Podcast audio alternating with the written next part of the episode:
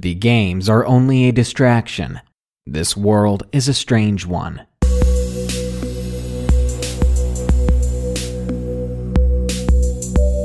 Arcades are an endangered species this day and age. They once served as time wasters, as pocket change babysitters for your overactive children. Nowadays, they are pixelated ruins that mark the birth of an industry. But back in the day, they were alive with activity. And sometimes there were people there that weren't there for the games. Tonight, Mortis Media joins me in sharing with you these four true arcade scary stories. Be sure to check out his channel, specifically his new video on the same subject, for bonus stories from both of us. Click his icon and continue the horror. Now, grab your quarters and pepper spray. Let's get the high score.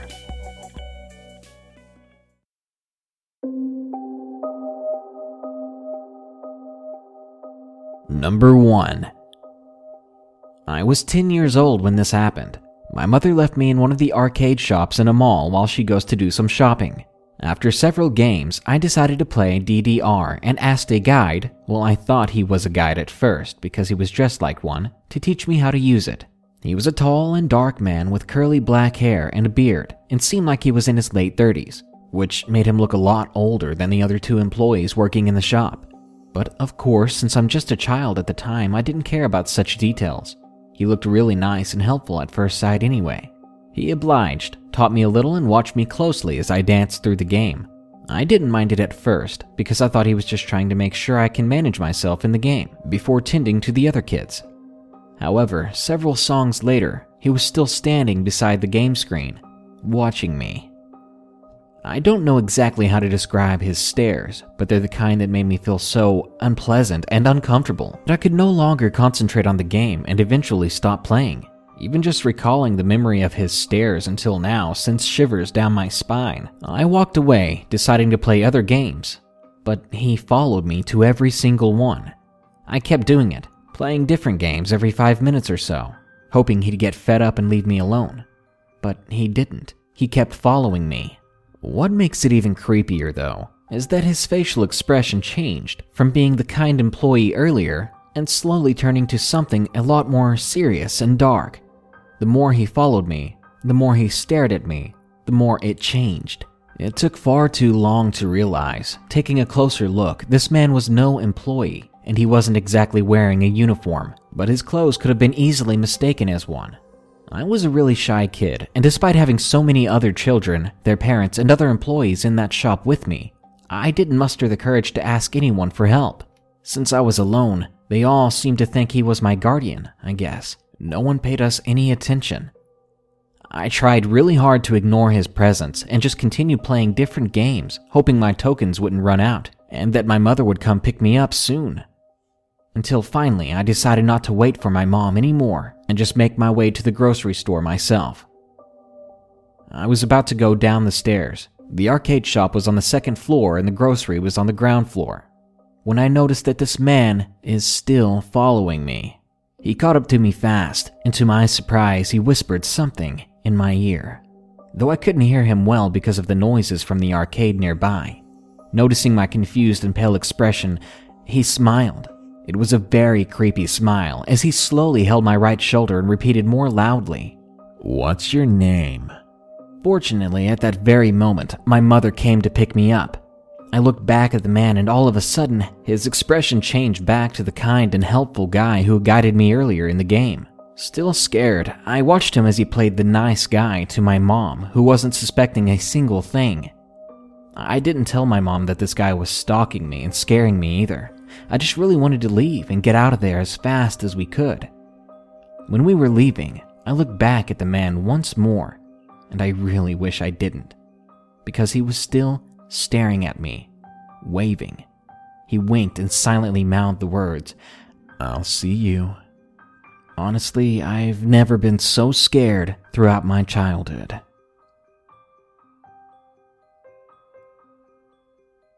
Number 2. Read by Mortis Media. This happened probably nine years ago, making me 11. I was at the local laser tag arena in the arcade with a friend of my family's. We frequented this location on many occasions, and it had never been known to have bad cell phone signal. Unfortunately, I was not lucky enough to have a cell phone at the time, so I used my friend's dad's phone to call my mum at home. I scrolled through the contacts and I found her name and number saved into the phone and called to ask if I could sleep over at the friend's house. She picked up the phone and I asked her, as normal, if I could sleep over my friend's house.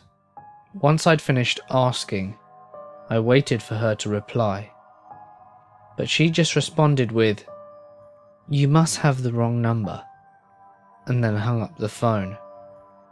I then looked at the telephone number, and it was indeed my house number.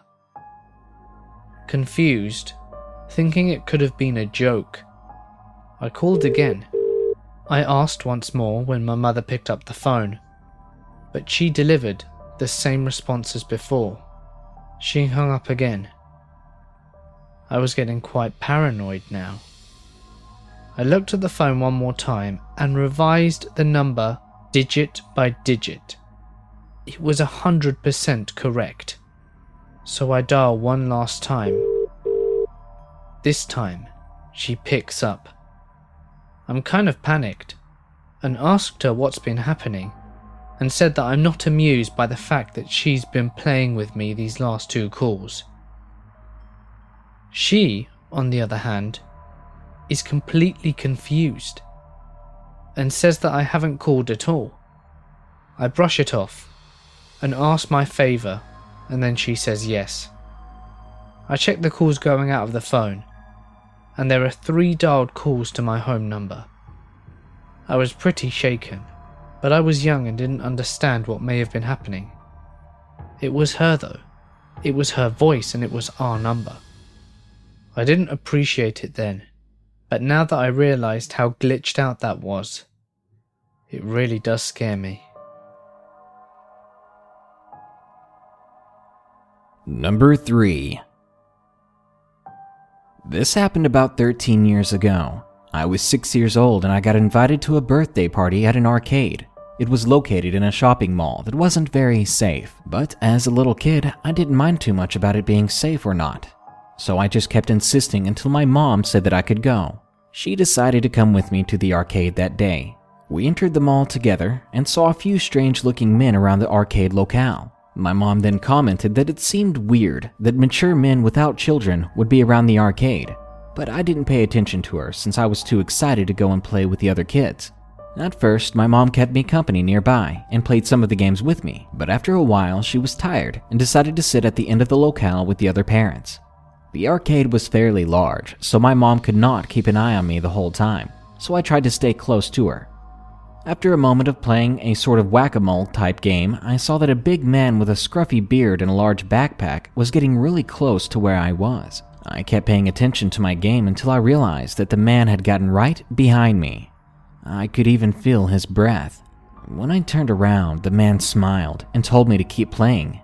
So I did, but then he started to cheer me on, saying things like, Go, baby, make daddy proud, and offering me tokens. I knew this guy was not supposed to be there, and I got pretty scared. He kept talking to me and asking for my mom. At this point, I freaked out, and I ran as fast as I could to where she was. When I told my mom what had happened, she just warned the other parents and took me home. That guy was nowhere in sight when we came out. We never went back to that arcade. It makes me sad to see all the news about kidnapped children in parks, schools, and other places because they aren't being watched. But I'm very grateful that my mom taught me about the dangers of being alone and to speaking to strangers in situations like these.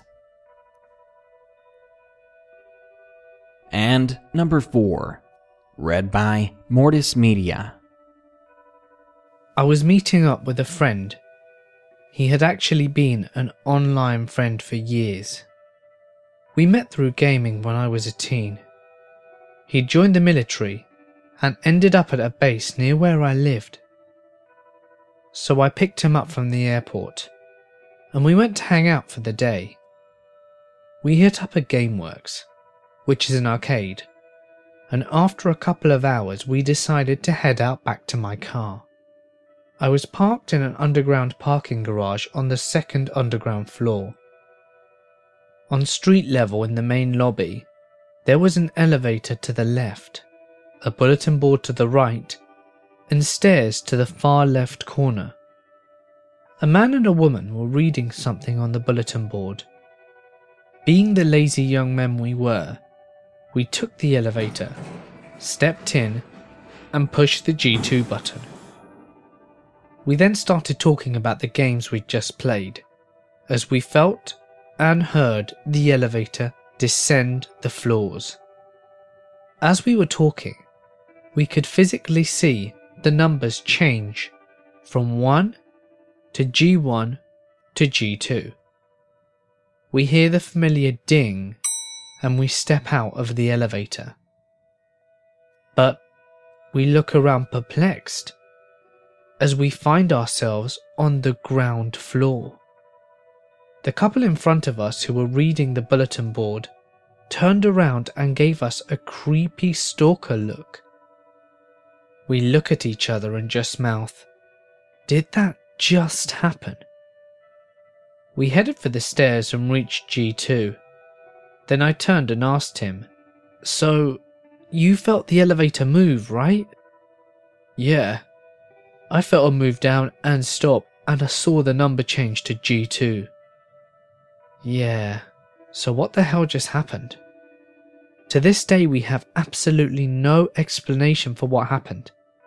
This probably isn't the scariest thing you've ever heard, but it gives me chills when I think about it. And we are both completely certain that we felt it move, and vividly recall seeing the numbers change. So it had to have moved. I'd call myself insane if I experienced this alone, but since I had my friend there, and he recalls exactly the same details as I, I know for a fact that it must have happened. If anything, it would explain why the couple looked at us so strangely when they left the elevator as well. It's almost sad seeing these old sites of fun and games slowly disappearing. But after these stories, maybe that's a good thing. Those dark, barely lit lounges could easily become a hunting ground. Luckily, we can play games in the safety of our own homes. Yes, turn up the volume, grab a controller. Surely no one is going to come through the front door you forgot to lock.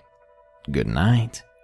Be sure to like, share, comment, and subscribe if you enjoyed the video. And definitely give Mortis Media some well deserved attention by checking out his channel. Thanks.